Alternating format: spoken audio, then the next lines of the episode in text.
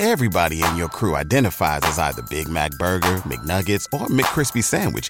But you're the filet fish Sandwich all day. That crispy fish, that savory tartar sauce, that melty cheese, that pillowy bun. Yeah, you get it.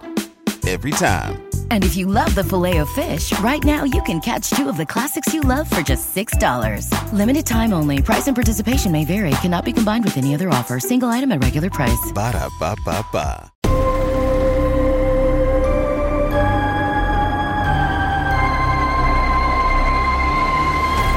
Between the shadows of reality and the fringe of our own fears lurks a world of monsters.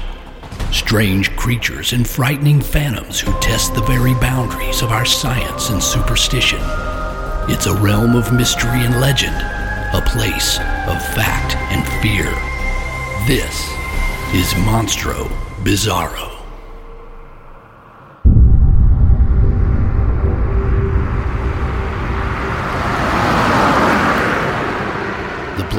57 Chevy was topping 100 miles an hour as it raced down the county road, but the thing was still in pursuit. It was flying just behind the vehicle, gliding back and forth without even flapping its huge wings. Go faster, one of the four passengers screamed as she watched it from the back seat. The creature had red eyes that glowed in the reflection of the taillights. It was as big as a human, with wings like a gigantic bird. Its shadow passed over the car again as it let out a strange sound. The driver kept his foot on the pedal as he raced in the direction of Point Pleasant, a tiny little town in the hills of West Virginia along the Ohio River.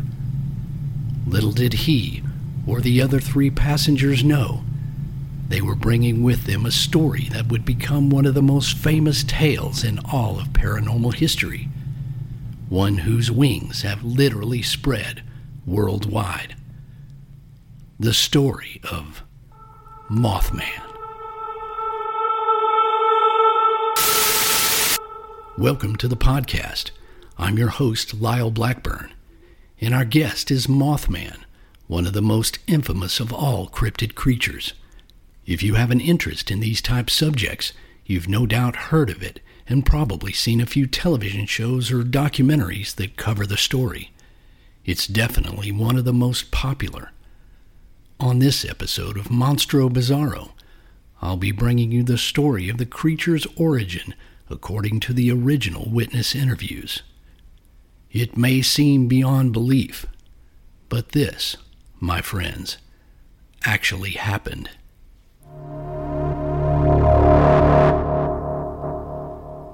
Was November 15th, 1966. The four people in the car were being pursued by a bizarre entity unlike anything they'd ever seen. Just a few minutes earlier, at around midnight, the two couples, Linda Scarberry and Roger Scarberry, Steve Mallette and Mary Mallette, had been driving in a place known as the T&T area, six miles north of Point Pleasant. It was a wooded area full of twisting back roads that had once been used by the military to hide munitions in the war. Now it had become a lonely, deserted spot where young people would often come to park or hang out. On this night, the couples were driving near an old abandoned power plant building that loomed above the landscape like a giant sleeping monolith. Suddenly, Steve noticed what appeared to be two large glowing red circles reflecting in the car's headlights. As he yelled for the others to look, Roger, who was driving, hit the brakes as Mary shouted, What is it? As the headlights focused on the location, they realized the red circles were actually eyes that belonged to some kind of tall, gray, humanoid like figure with wings folded behind its back. They watched as it turned and shuffled on two legs towards the door of the power plant, which was slightly open and hanging off its hinges. The couples could not believe what they were seeing. It was like a half man, half monster, a bird thing that stood as tall as a man. They had not been drinking or doing drugs. They were stone cold sober, and their vision was clear. There was no doubt as to what they were seeing. Roger quickly turned the car around and sped from the TNT area. Linda urged him to hurry. Roger turned onto Route 62 and headed towards Point Pleasant. As they passed County Road 13, they were shocked to see the bird thing perched on top of a small hill not far from the road. To their horror, it unfurled its wings and launched straight into the air at a high rate of speed. Roger floored the gas pedal as the bizarre entity began to pursue them, swooping in behind the car. Roger estimated that he reached a speed of a 100 miles per hour, yet the thing was still able to keep up. It was gliding back and forth over the car, only occasionally flapping its wings to gain more speed. They could hear something hitting the top of the Chevy, perhaps wings as the thing swooped across it. The airborne creature pursued them until they reached a lighted area at the edge of Point Pleasant. At that point, it veered off into a field and disappeared into the darkness. The couples were frantic. The women were screaming. Roger drove to a local restaurant called Dairyland so they could calm down and discuss what to do. Linda suggested they report the incident to the police, but Roger and Steve were not in favor of it. They felt the police would just laugh it off or suspect them of drinking. The men thought perhaps they should go back and see if the thing was still in the area.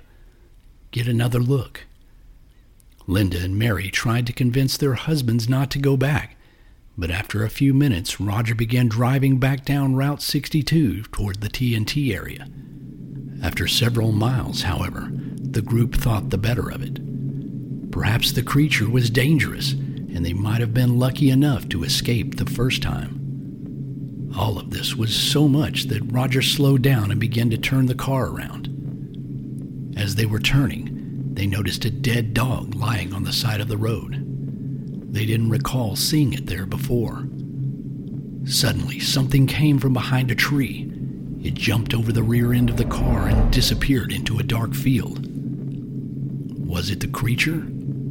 They were not sure, but they didn't want to hang around any longer to find out. At that point, the couples decided they had to report the incidents to the police regardless of how they might sound. Roger then drove to a drive in called Tiny's, where an officer could usually be found on any given night.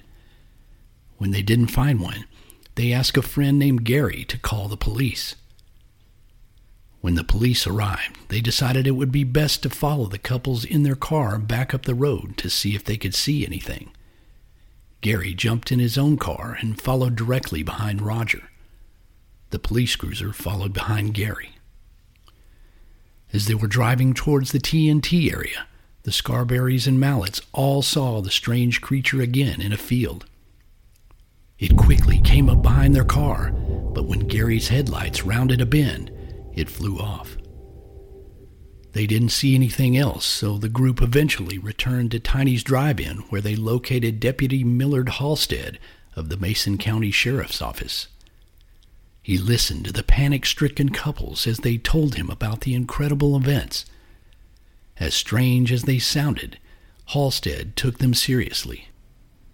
He had known the young witnesses all of their lives and knew they would not make up such a wild story. And how could they be faking such emotion? Halstead could literally see the fear in their eyes and hear the stress in their voices. This was definitely no joke. Halstead hopped into his patrol car and followed Roger as he once again drove towards the TNT area.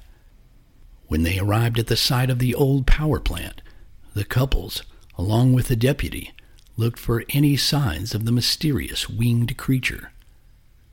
Halstead shined his high powered searchlight into the darkness, but the thing was nowhere to be seen. The deputy switched on his police radio to contact the dispatcher in Point Pleasant. As the story goes, a loud, screeching noise blared through the speaker. It was a garble of static, like a record player or tape being played at high speed. The deputy switched it off. The situation was growing spookier and stranger by the minute. The coal black darkness the looming power plant, and the lonely woods all seemed foreboding. The group had been there for about 15 minutes when a bizarre squeaking sound echoed in the darkness. A shadow swept across the powerhouse and moved towards a hill beyond. Linda and Mary saw red eyes and quickly told the deputy. When he shined his light in that direction, they could see what looked like dust coming from the ground. But they did not see the mysterious winged humanoid. Halstead declined to search the abandoned building, but he didn't need to. He was convinced the couples had seen something, something that at present defied explanation. Something that could very well have been somewhere in the old building or in the nearby woods, watching them. As the only officer present, he was not comfortable doing an extensive search. By the time they returned home that night, the couple simply could not sleep. The vision of the gray, flying creature kept playing in their heads like a looping sequence on a scratchy film reel. It was like a droning nightmare that not only kept them up at night, but would haunt them for years to come. The couples eventually provided written statements to the police detailing everything they had seen and experienced.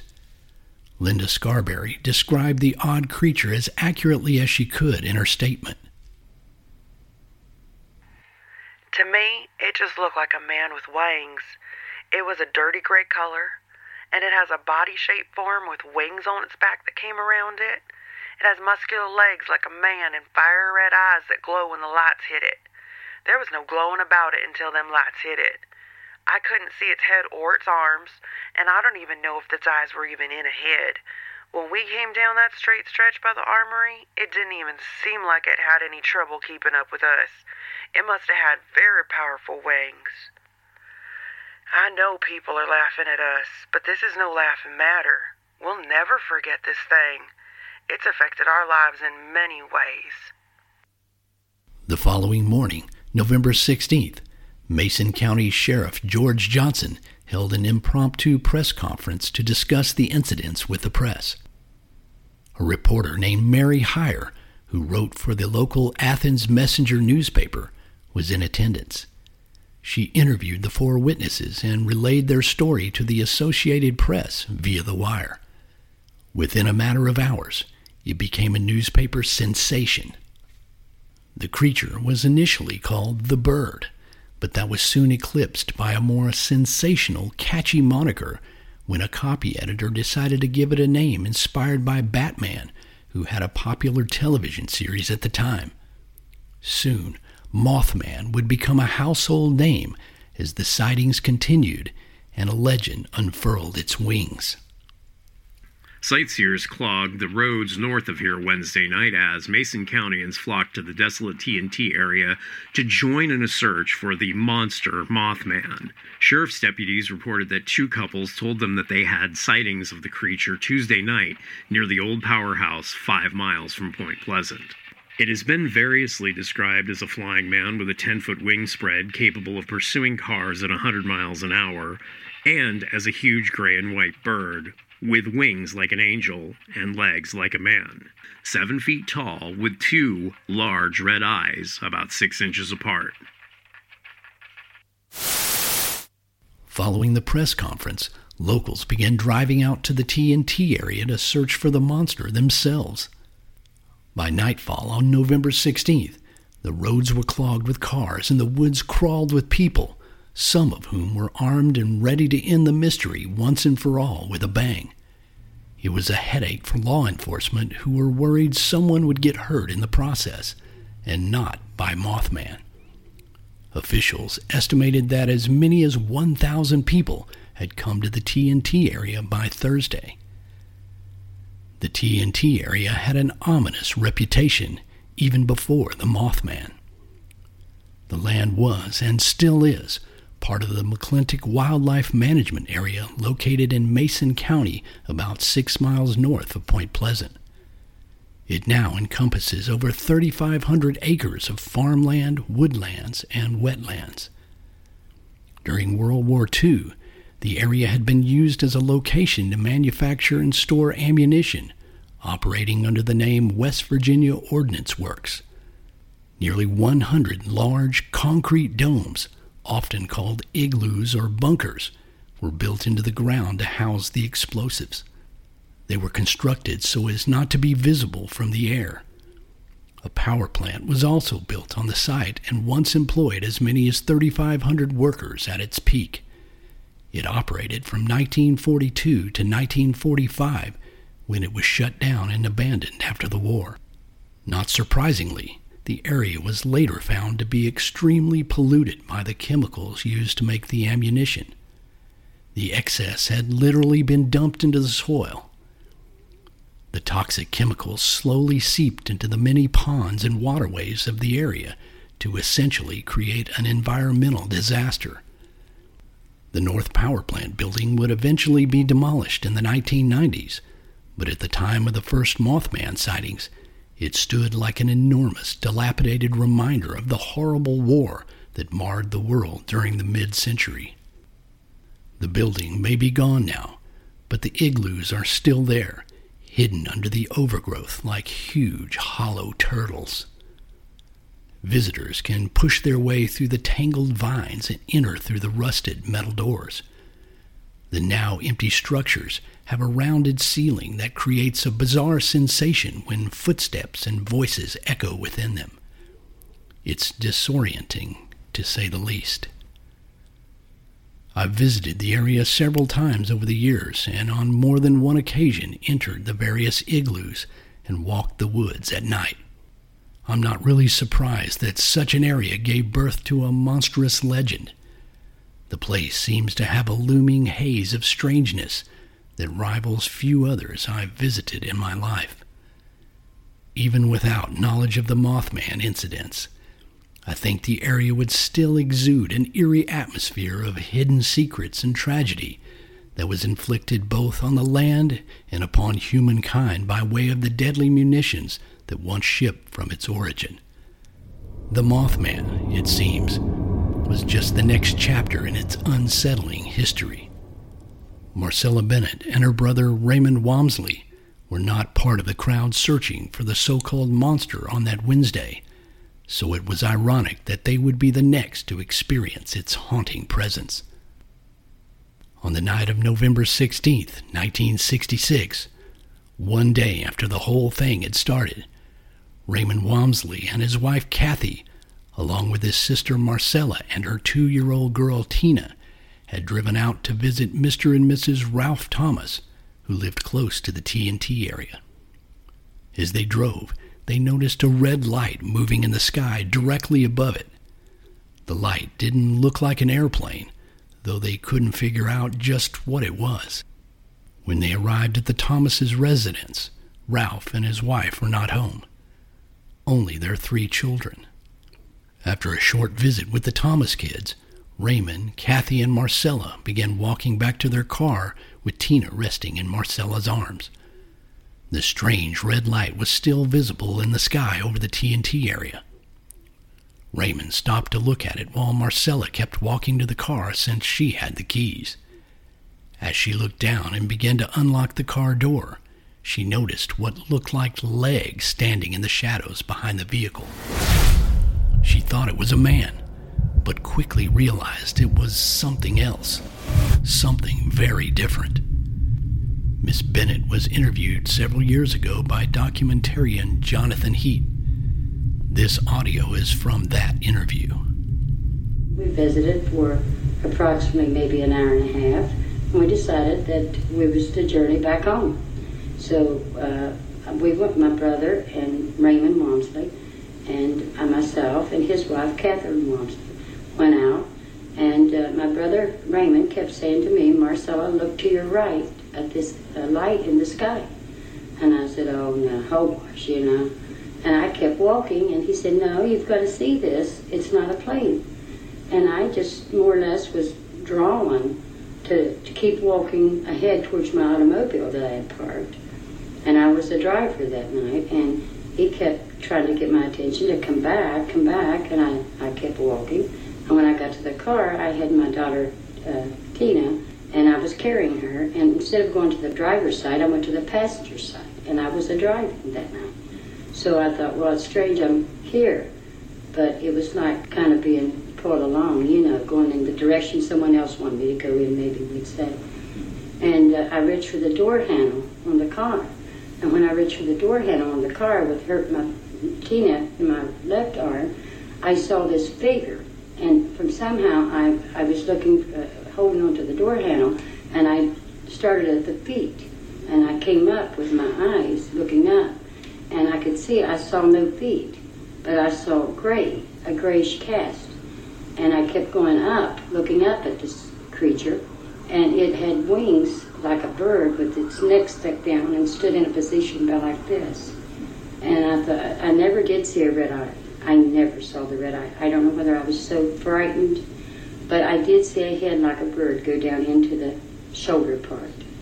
And uh, I, I just, I just freaked out. I, I, I couldn't imagine what it was, and I knew it wasn't a human being I, because it was gray in color, and the, the grayness was not clothing or skin, it was feathers. It was all gray feathers. At that point, I turned and tried to run back towards the house. And when I did, I, I couldn't walk. I got within maybe a foot from the creature, and uh, I fell face down, scratched at both knees, and I laid there on top of my daughter, which I could hear her crying. And I thought, well, um, my Lord, you know, she's, I'm, I'm going to suffocate her, but I can't get up.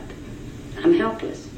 So uh, by that time, I could hear my brother uh, in the background hollering, Come on, Marcella, get up, get up, come on, hurry. And I kept trying by listening to his voice. Finally, when I did get to my feet, I tried to, I got her by the hand and tried to run, and I still couldn't run. But I walked fast enough that I could get where he was. He wasn't about to come where I was. He would not come and get to where I was because he could see the outline of the creature, you know. So I went back with him, and then we went in the house. And after we got in the house, he came to the door and tried to get in the door, which they, they had locked. And uh, I was just in and out. I, they took me to a sofa and laid me down on the sofa, and I, everything was kind of scratchy from there on out. I knew the Oliver law officer in Mason County was there, and lights, red lights gone, and you know sirens and all. But I just, I just couldn't, uh, I couldn't, I couldn't grasp what I saw.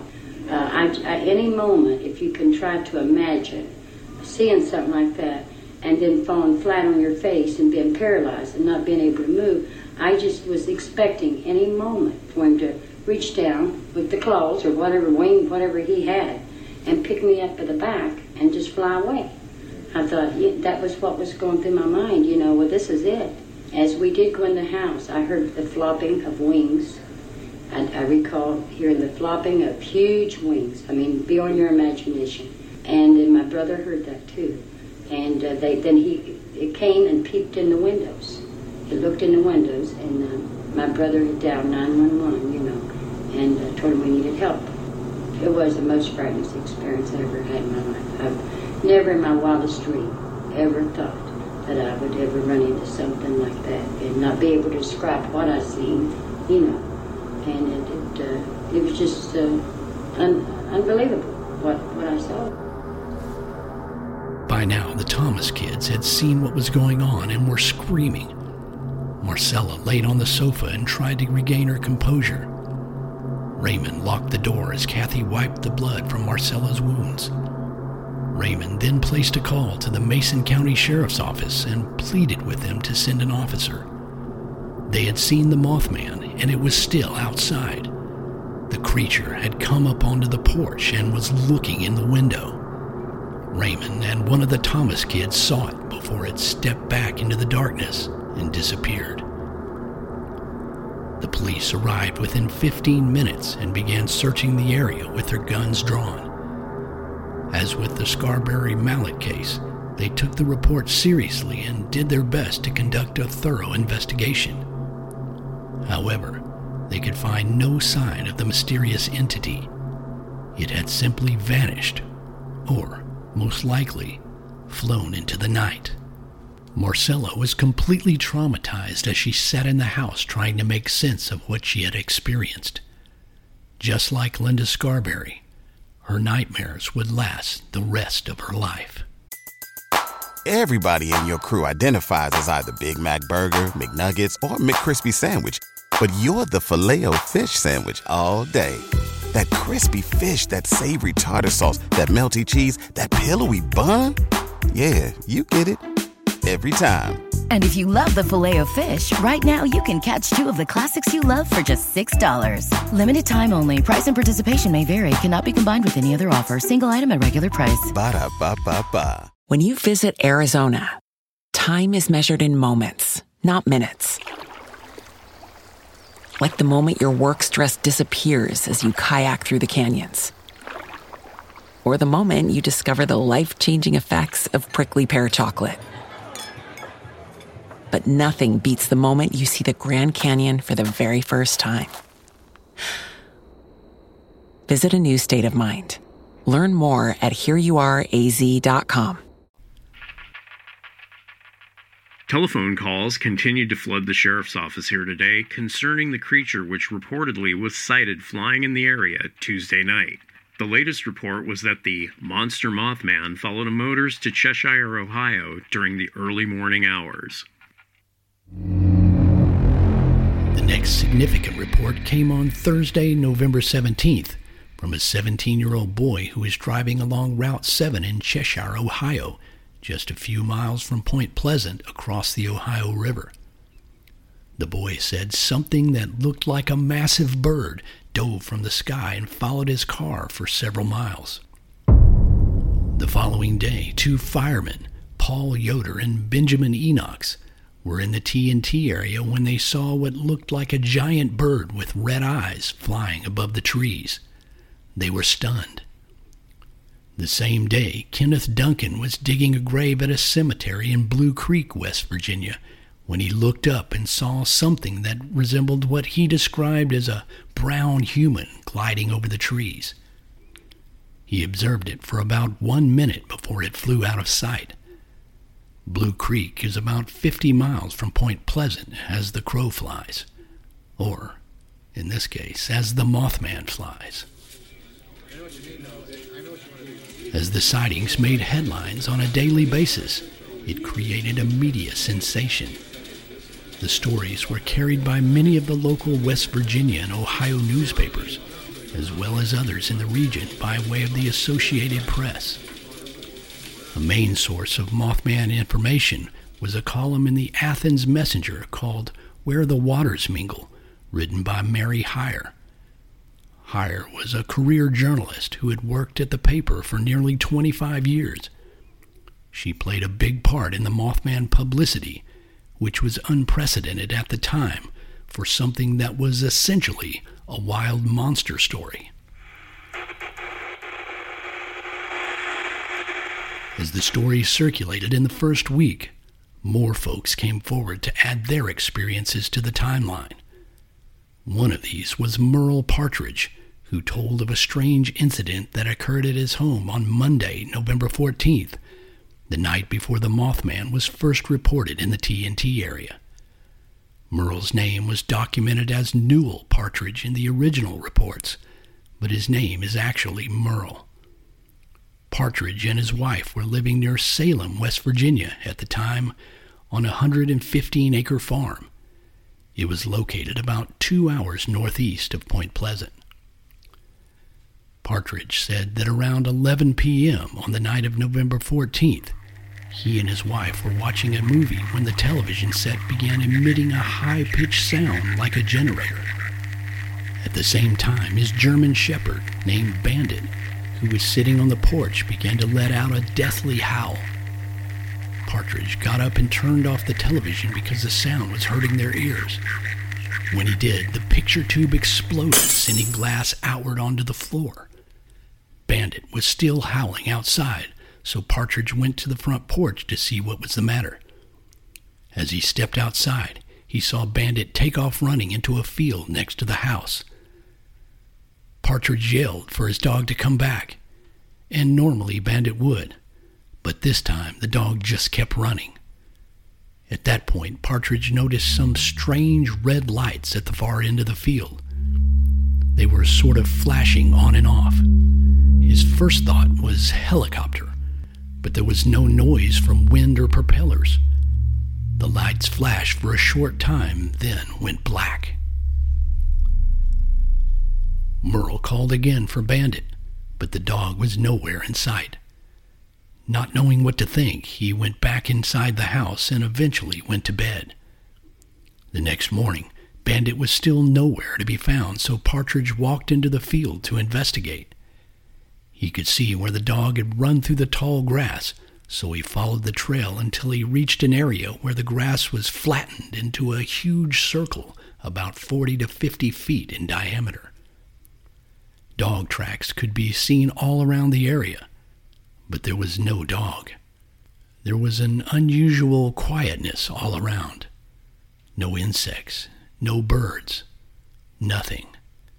It was rather unsettling.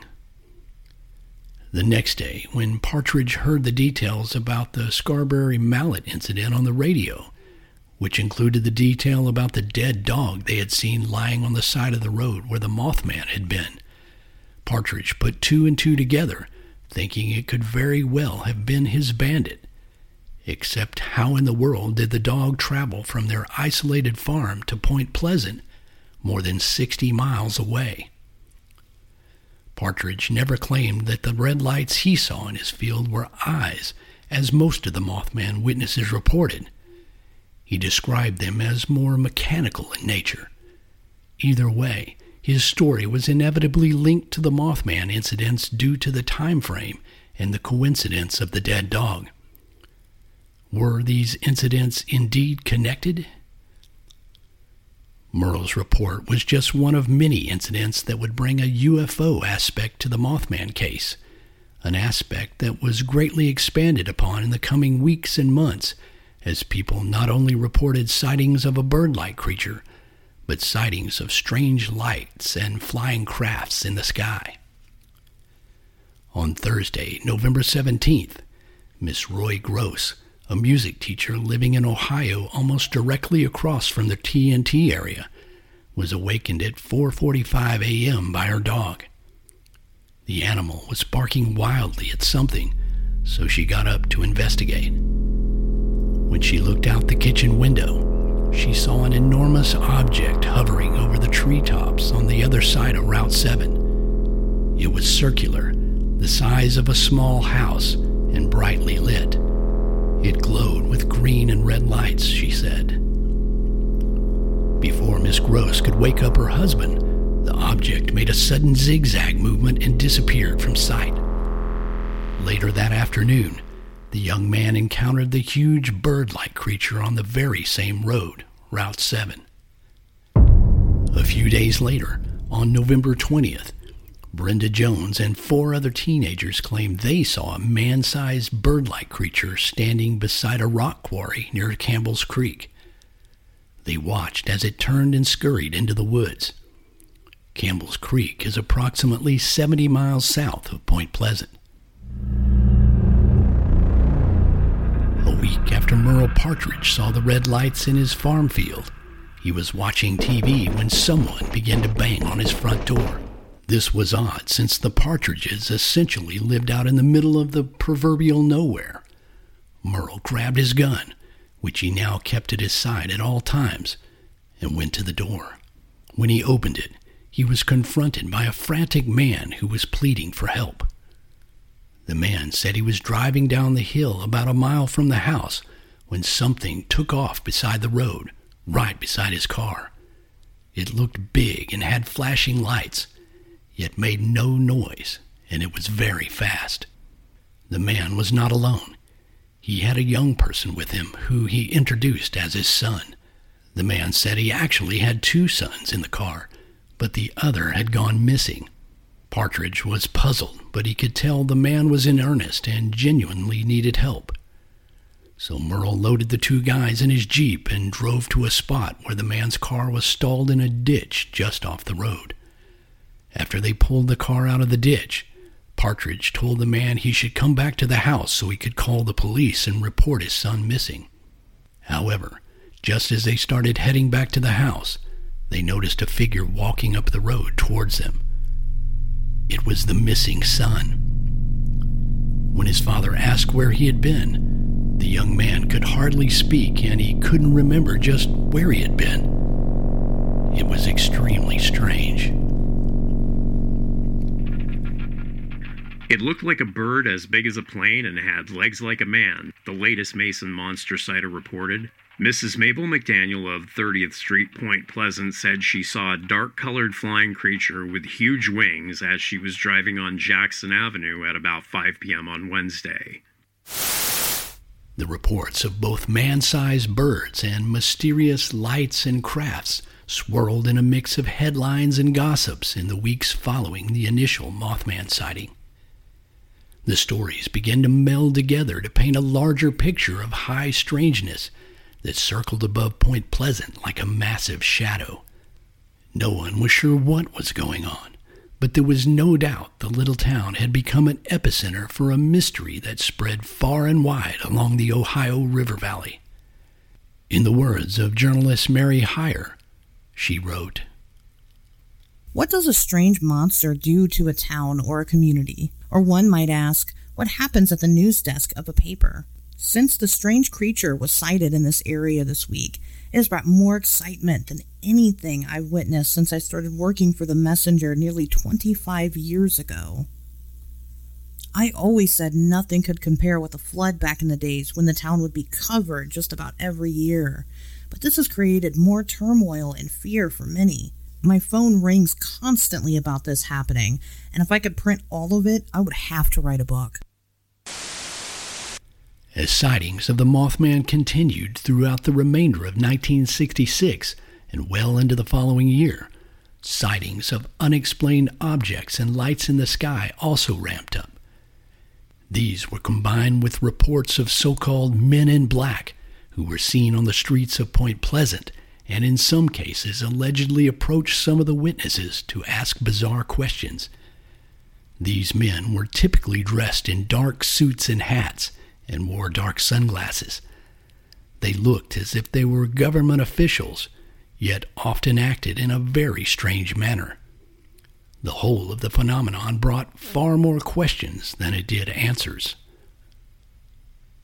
Some citizens, professors, and wildlife experts theorized that the Mothman was simply a sandhill crane that had dropped into the area while migrating southward.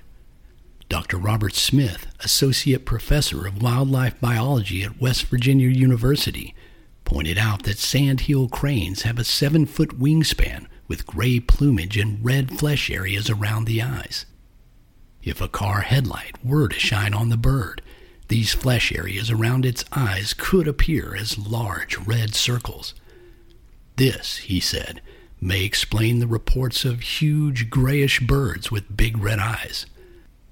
Others, such as the sheriff, felt the creature could have been some type of heron. Herons are a wide ranging species of bird, some of which can stand five feet tall while on the ground. They fly with their necks retracted, so that might give it a more humanoid appearance during flight. Others theorized that Mothman might simply be an owl, a bird whose wingspan can reach upwards of five feet. Their eyes do glow red when reflecting outside light sources, a characteristic that was definitely associated with the Mothman. The witnesses, however, remained adamant that this was not an ordinary bird they saw, whether it be common to the area or not. The long, human like body, the unusually large eyes, and the speed at which the thing flew just could not be explained away in simple terms.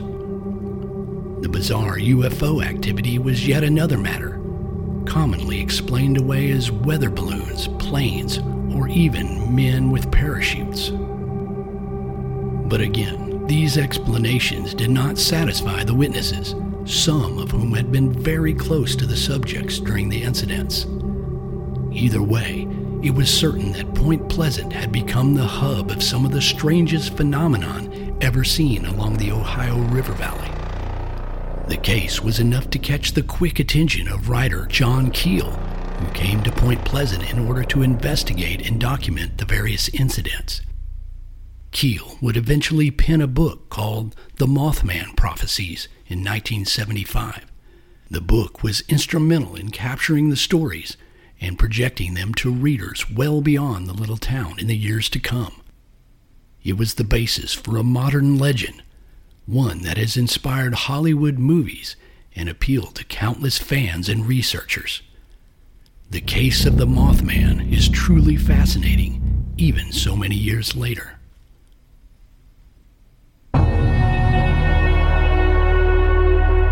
Sound means it's time for Monstro Mail, where I answer your most monstrous questions. For this episode, I'll be addressing a question that I've received from two different listeners. Brent Zias and Stephen Helm both asked if I know anything about the so called Houston Batman. For those that aren't familiar with this case, it's one that's very appropriate to our Mothman discussion since it can be classified as a flying humanoid. This is a category of cryptids or paranormal entities that are similar to Mothman. The case of the Houston Batman dates back to June 18, 1953. It was a hot, humid evening in Houston, Texas that night. Miss Hilda Walker, her husband Lloyd, and the 14-year-old daughter of their landlord were sitting on their porch at 2:30 a.m. when all of a sudden they saw a dark, shadowy figure settle into a tree a short distance away. They described it as a creature about six and a half feet tall, with large wings folded at the shoulders. It was wearing a black cape and skin tight dark pants and tall boots. It looked like a man, yet also seemed creature like. The entity was balanced on a tree limb and had a dim gray glow around it. Miss Walker told reporters from the Houston Chronicle that it looked like, quote, a Batman. The trio sat there watching the thing for several moments literally dumbstruck by the bizarre sight. Then suddenly a white flame and smoke shot from behind it, and a, quote, burning object like a flying paintbrush scooted across the horizon. The Batman then faded from view. Two other individuals who lived in the home, including a Miss Myers, also caught a glimpse of the light in the sky and the shadowy visitor before it disappeared from view. None of the five witnesses could explain what they had seen, but they all agreed it was not their imagination. Details of the incident were reported to the Houston Chronicle newspaper, who ran their story on page 23 the following day.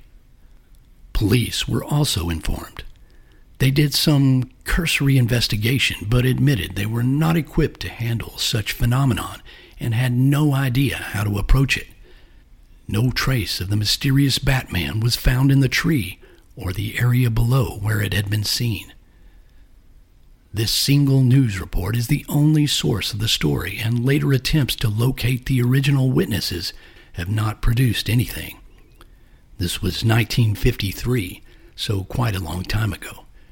The area where the Batman was seen has long since been devoured by urban expansion in the area.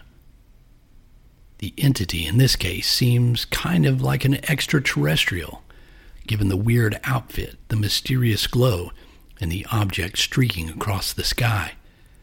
The whole thing seems derivative of 1950s pulp stories and comic books about strange invaders from space, and perhaps that's how the witnesses framed it at the time, even if it was more of a creature than a man.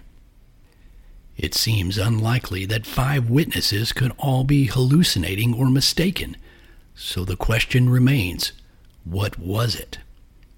Man from outer space? Cryptid creature? Or someone playing an elaborate hoax, which doesn't really seem possible?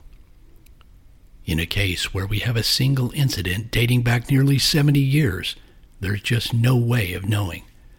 The only thing we can say is that mysterious flying humanoids have been seen at many locations and at many different times over the years.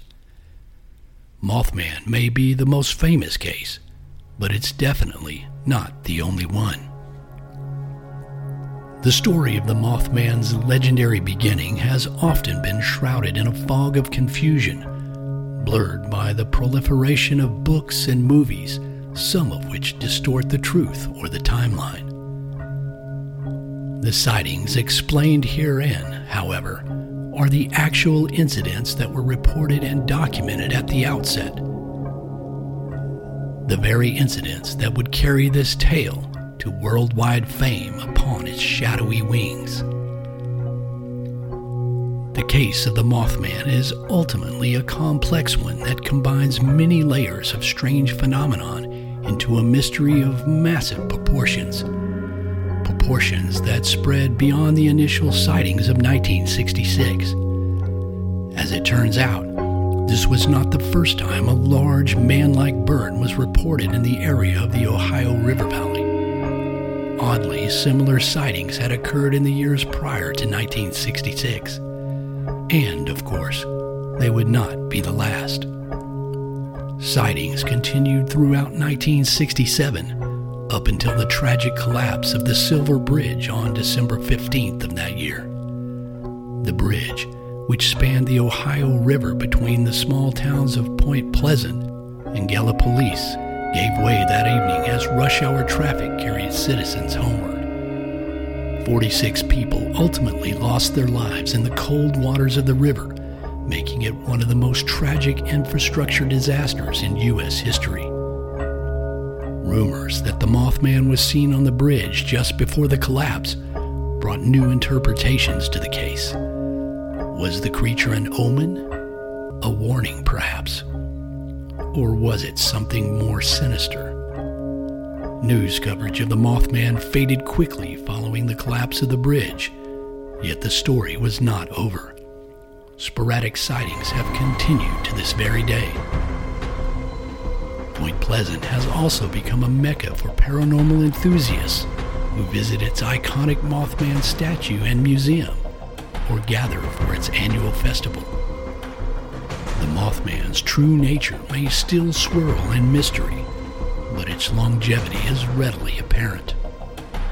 For as long as people continue to study the case and visit the eerie grounds of the TNT area, the Mothman will remain very much alive, flying the eternal night skies in the realm we know as Monstro Bizarro.